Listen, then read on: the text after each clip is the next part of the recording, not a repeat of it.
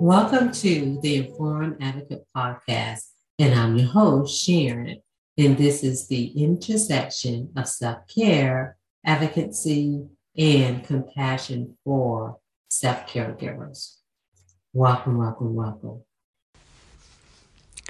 And so, for this episode, this is another Informed Advocate tip. Update your voicemail.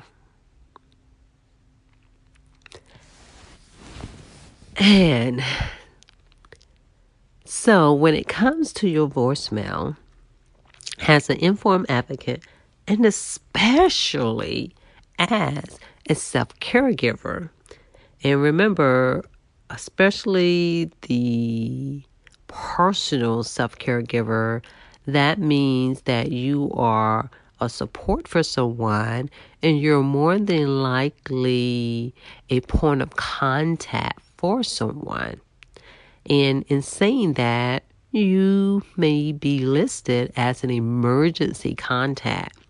And one thing that I've experienced personally um, as a personal self caregiver and that I've experienced professionally is that a lot of times individuals are frustrated, get upset because no one has contacted them or where someone have left a message but the message isn't really telling them anything. Um, sometimes the message may not tell them exactly completely where they're calling from or what the call entails.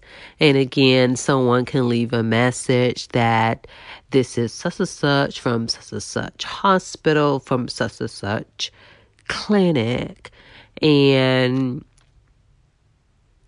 again, as personal caregivers, self caregivers, it is really imperative to make sure that your voicemail, whether it's your voicemail at home or your voicemail on your cell phone, is up to date. It is available to receive messages. And so there's a couple things when it comes to that. One, make sure that your voicemail is available to receive messages, meaning if it's your cell phone, set up your voicemail. The other thing is is that for your voicemail to identify who you are. There are different reasons that people may have just their telephone number or the generic message. Um, whether it's the home, you know, voicemail on a landline or on your cell phone. And the reason that it is important for you to be identified is because whoever is calling you do not know if they really have the right number. You know it's the right number. Your loved one may know it's the right number, but the person who's calling do not know if they have the right number to the right person, should I say. That's the main key because of HIPAA and because, which is a part of confidentiality, individuals in the medical field, whether it's mental health or the generalized medical field, have the utmost responsibility and there's liability of leaving too much information. So that's another reason why the why the message may seem encrypted. Um, and the main thing is they really need to talk to you about whatever it is they need to talk to you about, whether they have questions or if they need to tell you something. And so the voicemail needs to be available to receive messages. The voicemail needs to identify who you are and kind of going back to what I said before, needs to be available to receive, meaning that the voicemail isn't always full. The other thing is, too, even though I'm talking about voicemail, but also I realize that telephone calls may come from unknown numbers of the sort may come from unknown numbers, unrecognized numbers. Again, when your voicemail is set up, then that is at least one way the person can leave a message to let you know who is calling. Because I know that sometimes some people have something set up where it may go straight to voicemail if it's an unrecognized number. I understand that because you may get an unexpected call because you're not expecting it. Um, the telephone call. And so I'm just making sure. And so, again, make sure that your voicemail is set up and identifies who you are, and you're able to receive messages. And then there was one more point I was going to make.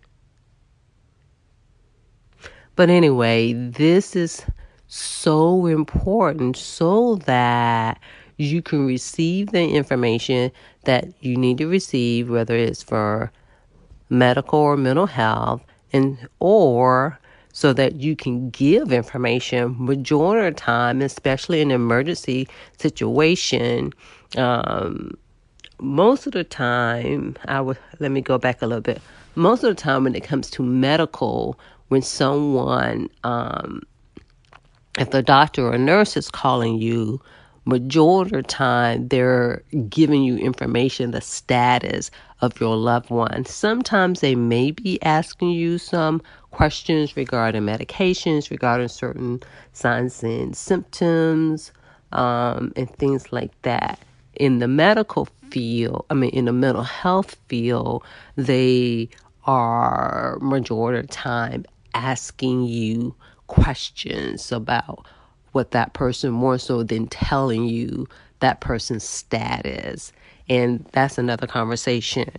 Um, but the main thing is uh, for this episode is that in order, you know, to support, help your loved one as a personal self caregiver and as an informed advocate, is to make sure that your voicemail is up to date, identifies who you are, and is available to receive messages. And so, thank you for listening for the Inform Advocate podcast.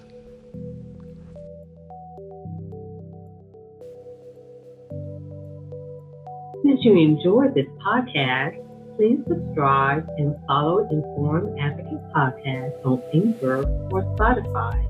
You can also find us on YouTube.